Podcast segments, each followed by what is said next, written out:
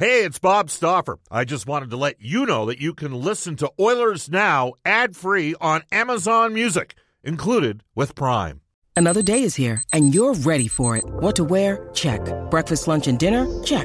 Planning for what's next and how to save for it? That's where Bank of America can help. For your financial to dos, Bank of America has experts ready to help get you closer to your goals. Get started at one of our local financial centers or 24 7 in our mobile banking app. Find a location near you at bankofamerica.com slash talk to us. What would you like the power to do? Mobile banking requires downloading the app and is only available for select devices. Message and data rates may apply. Bank of America and a member FDIC. When you need mealtime inspiration, it's worth shopping Kroger, where you'll find over 30,000 mouthwatering choices that excite your inner foodie. And no matter what tasty choice you make, you'll enjoy our everyday low prices, plus extra ways to save, like digital coupons worth over $600 each week. You can also save up to $1 off per gallon at the pump with fuel points. More savings and more inspiring flavors make shopping Kroger worth it every time. Kroger, fresh for everyone. Fuel restrictions apply. Oilers Now with Bob Stauffer. Weekdays at noon on Oilers Radio, 630 CHED. 630 CHED and the Edmonton Oilers Hockey Club present the show that is everything Oilers. Oilers Now with Bob Stauffer. Brought to you by Digitex. Office Equipment Solutions North America wide? Yeah, Digitex does that. D-I-G-I-T-E-X dot C-A on Oilers Radio, 630 CHED. Welcome back, everybody. Bob Stauffer joining you along with uh, Brendan S. Scott. It's 105 in Edmonton, working out of a home office today and for the foreseeable future. The second hour of Oilers Now is brought to you by Digitex. They wish you and yours all the best during these challenging and uncertain times. Digitex.ca is Alberta's number one owned and operated place to buy office technology and software. In this hour, uh, we will hear from a man who's got a new book out called Undrafted, longtime NHL player and uh, one of the best analysts in the business. Nick Kypreos will join us. We'll also hear uh, from Inside Sports, Reid Wilkinson, getting a bit of an inside look at uh, the Red White game over the last couple games. Longtime play by play voice of the Red Deer Rebels, Cam Moon, who about 25 years ago used to actually do some uh, broadcast work for TSN. He called the two Red White games this weekend uh, with the World Juniors, so we've got them coming up. But we're going to head off right now to the River Cree Resort and Casino Hotline. We welcome to the show Nick Kypreos. Nick, it's Bob. How you doing? I'm well, Bob. How are you? Good, good. Hey, we got to do it because you opened up the proverbial Pandora's box with a tweet today on uh, just before we get to the book. Uh, you put a tweet today basically say, saying that uh, the two sides, the NHL and the NHLPA, after maybe not having the type of meeting I think that the players were thinking they were going to have uh, late last week or phone conversations with the NHLPA, did not talk over the course of the weekend. What do you think that means, Nick? Well, that's probably, uh, I hear the first time that they haven't had daily conversations in over a month. And we know they're still on the clock to get as many games as they hope to get in for next season. But if you read the tea leaves, if you've watched um, past um, examples, I would think that not talking over the weekend doesn't bode well for future talks in terms of making significant gains on still starting a season January 1st. Yeah, it's uh, you know, you got to kind of I don't know. It's going to be a tricky one, Nick. And I always find this a little bit challenging because full disclosure, I work for the Oilers Entertainment Group, right? Like I work for the club. It's, yeah. And I can and and so I'm sitting here and I have tremendous amount of respect for the players and the position that they're in. But I also think that you know what, if you own something, you should have a right to make a little something off of it and we're in really challenging times. So this is going to be tricky. Who do yeah. you think? No, you think, listen. Go for it. I'm, I'm I'm in the similar boat, you know, just in terms of no, I don't work for MLSE or you know uh, the Edmonton Group or MSG, but there's not a person alive that doesn't love the game that wants it back as quickly right. as possible and as and as healthy as possible and I've got a podcast show that I run now on a YouTube channel called Real Kyper at noon. I need the game going again. I want the game going. Nobody wants to to hear about uh, millionaire and billionaire fans fighting, especially this time, you know, through a pandemic. But it is what it is, and we still got to do our jobs, at least to to to report about it, to talk about it. But you know, people at home are, are rolling their eyes right now, but it's not uncommon for them to roll their eyes since 2004. So unfortunately, you know, this is this is part of it, and we're, we're going to have to keep an eye on it, uh, you know, and, and see where it goes. Uh, I remember I did Cory Cross's games at the University of Alberta in the late 1980s, early 90s, and I'm the same age as Cory. Roughly, Nick, I'm the same age as you. And I remember seeing Cory after the 0405 lockout. He used to say to me, "Stop! I'd hear your show, and there were days I thought you might have been one of the investors in the Edmonton Investors Group." and I, I remember saying to Cory, I go, hey, man, I tried to play it as neutrally as possible, but, you know, we needed hey, a salary cap. So, food on the uh, table, too. We need food on the table for our family. So I, I get all of that. What's interesting from here on end, Bob, is you know where where the perception is publicly because um, you know I caught a little bit of John Shannon good friend and uh, a guy that I have a ton of respect for. And he said we've kind of been down this road before, but I, I tend to disagree with John a little bit on that because I do believe that this is unique and this is unprecedented in terms of how we came to this spot. You can say whatever you want, whether or not you know uh, uh, how you felt on any lock light, uh, lockout in the past. But with no with no future CBA, that was a fair fight, albeit at times a dirty fight. You know, from from both right. sides with a, with a lot of threats. This is different. This is this has come out of the blue. This is something that four months ago everybody was patting each other on the back and saying how great and how how solid and how united the players and the owners are to get through this in the bubble. And everything was looking great bob.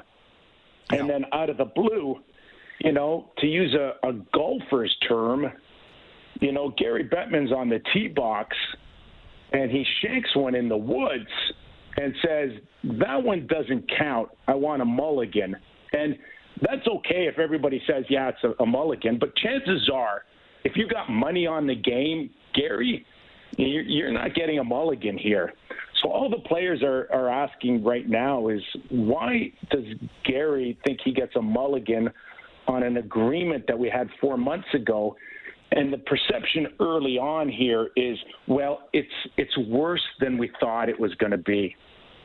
And and the players are sitting there going, no, it's not any worse because we we talked about the scenarios and we talked about a third, a third, a third, meaning that we were going to come back in January and there was going to be no people in the building. And then we hope by the midpoint we get a third of the fans in. And then, you know, on a perfect wish list, by, by next June, we, we get our fans back. And where does who did the projections from the NHL now to suggest that it's it's worse than we thought four months ago. I, I don't I don't get that, and the players don't understand it either. Well, I think you've done a great job equivocating sort of, you know, how maybe the players would feel on that uh, issue. All right, I want to switch focus. You've got a book out. It's called Undrafted yeah. Hockey Family and What It Takes to Be a Pro. And we uh, we have Al May on the show probably uh, once every two weeks. And I, you know, I you know I kind of grew up playing at kind of the same level and always had tremendous respect for guys that wheeled their way to the NHL. Because yeah. frankly, frankly, Nick, I lack the speed, talent, agility, coordination, toughness, character, and discipline to have played major junior, let alone let alone the NHL. So I kind of like you know you had a longer career than Al. Obviously, you guys have had you know you've had the broadcasting side too. But is it fair to say you kind of wheeled your way? And is that what we're going to find out in the book Undrafted? That there's a lot of things that went right for you, but a lot of this was about personal drive. Yeah, no question about that. And for the record, I'm a huge Alan May fan, and I told him I, I, I can't wait to, to read his book as well. But similar scenarios, uh, Bob, and that's ultimately just finding a, a different way to the same destination. And we all wish we were Connor McDavid's the best player on every team that you've been on since the first time you put on skates, but that's just not the case. So I hope it's inspiring to anyone that that says it, it, it, don't, don't feel bad when you fall down. You just get up and you find a different road um, to that same promised land that you try to get to. And that's what I think the book is all about. Bob, I got to be honest, you know, being a part of the NHL alumni, constantly hearing tough stories, and I know there's a book out there for Joe Murphy now, yep. and uh, you know, near and dear to Edmonton Oiler fans uh, as well. And um, I, I just hope that you know this book finds a way to inspire. Um, to, to suggest that you know when, when things don't go your way, when when you think you're a little bit down and out, or you've taken a, a step or two back, uh, in the grand scheme of things, it should be to move two or three steps forward, and and I hope that's what uh, readers uh, will get out of uh, my book Undrafted the most. That there's there's different ways to get there. You just gotta you gotta stick with it. You had 152 goals in your final three years in junior. Like that's 50 a year. Were you were you surprised that the the, the options were maybe as I mean that you weren't drafted when you put up those kind of numbers? Well, you know, to be fair, um, it was after my first year of eligibility uh, off a 12 goal season, and by then, Bob, I got invited and P- PTOS. It was a, a it was a, a an invite out of the Philadelphia Flyers. We know them as PTOS today. They were very rare back then.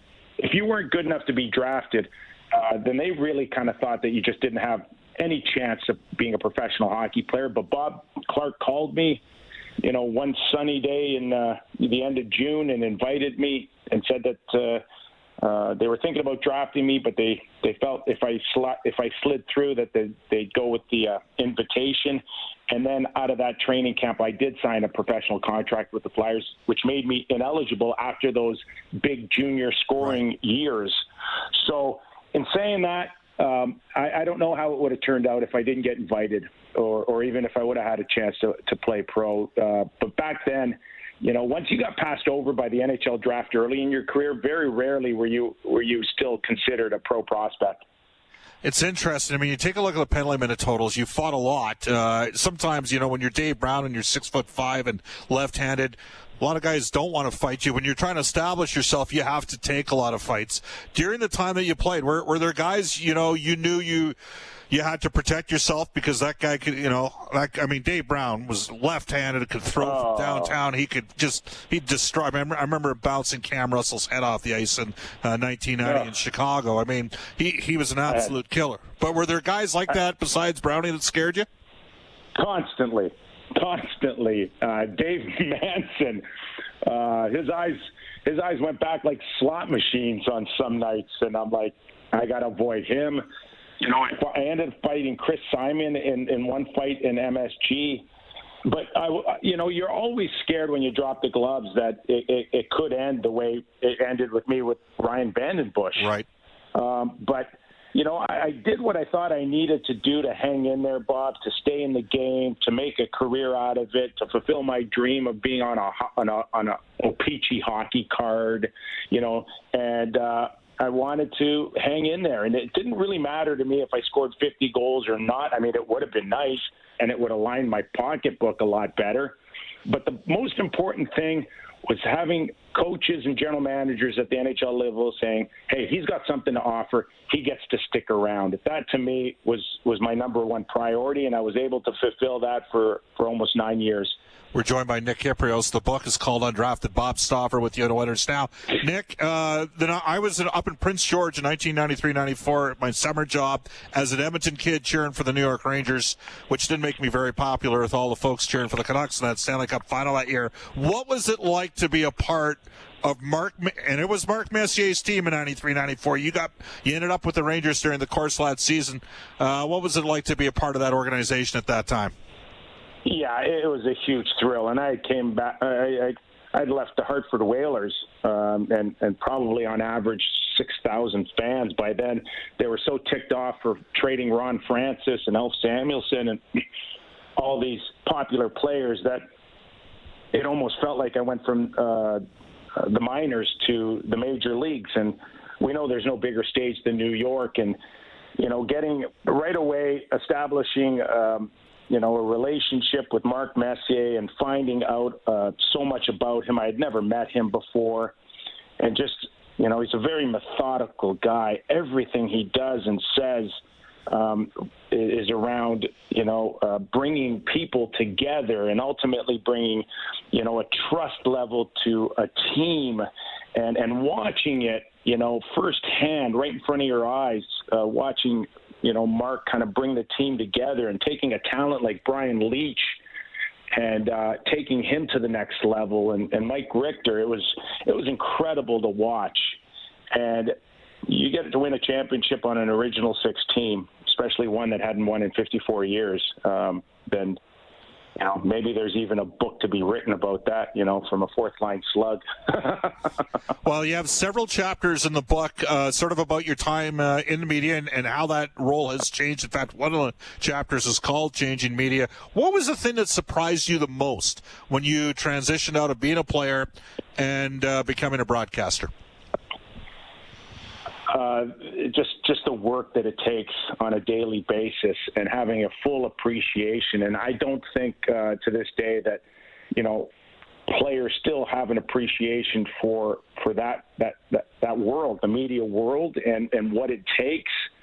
And you know they don't they probably just don't think about it all that much. Uh, but to get into it and to watch, you know, either people at in print or in radio or in TV, and those were the three elements there. We didn't even have much internet, you know, in, in, in the late 90s. Uh, just an appreciation for the work ethic and, and, and the level and commitment it takes to hit deadlines and how long you wait for a player to get come out of the shower. And you, you've got a life too, uh, but yet you're at the mercy sometimes of, of, of players and, and people in the game uh, to hit deadlines. But it, it was something that I was committed to right away. It didn't go smoothly, Bob, at the beginning. I struggled. I got fired my first year. And to get a second chance, and uh, that second chance led to uh, a panel seat uh, in the Vancouver Olympic Games with Bob McKenzie and James Duthie and Darren Pang, uh, right to Hockey Night in Canada and, and 20 years. Um, I couldn't be uh, more grateful for that.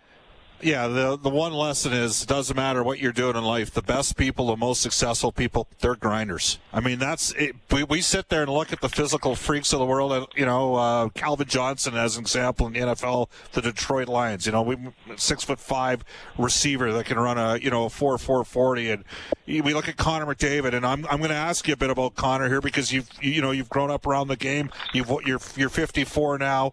Um, and I don't think people respect just how much work Connor actually puts in.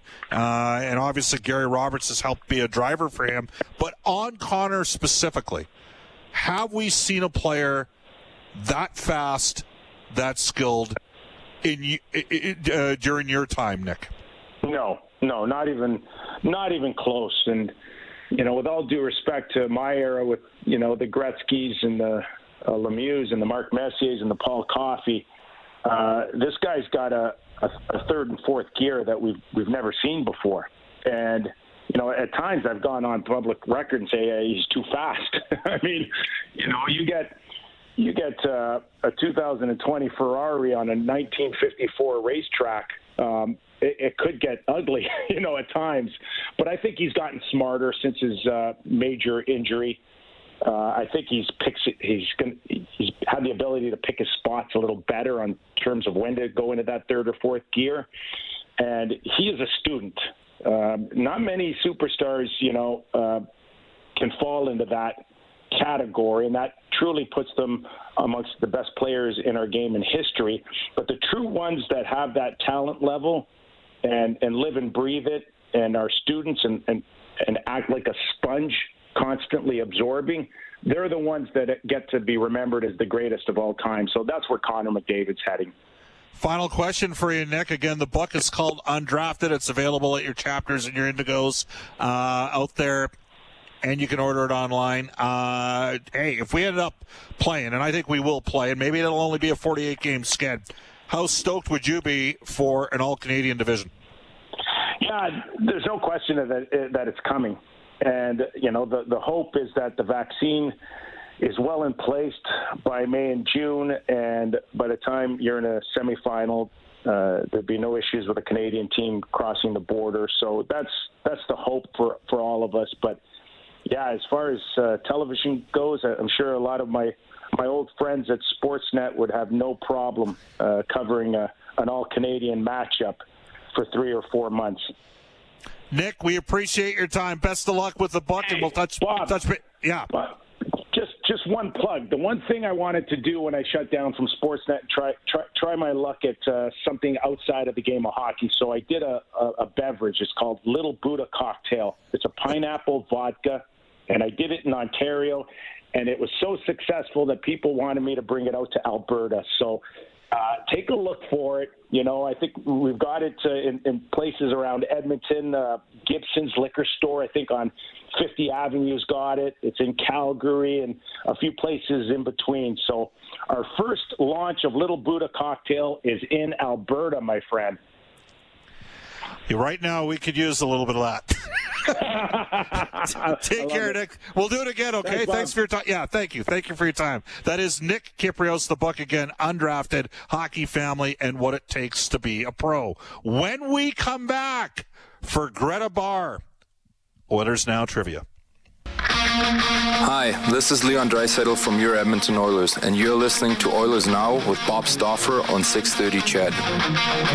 Welcome back, everybody. It is 126 in Edmonton. Again, we had Nick Kypreos on the show. The buck is undrafted. We've already banged through the Oilers prospect report at this time. We are going to open up the River Cree Resort Casino hotline at 780-496-0063. Time for Oilers Now Trivia, brought to you by Greta Global Street Food. Greta Bar, eat, drink, and play. Brendan S. Scott, what are we playing for? $50 in gaming credit to the arcade style games. They've got line in the walls there at Greta. Here we go. We've talked a bit about it, so it's kind of an easy one. The Heritage Classic, November 22nd, 2003. Which Oilers defenseman had a three point performance in the Oilers 4 3 loss to Montreal.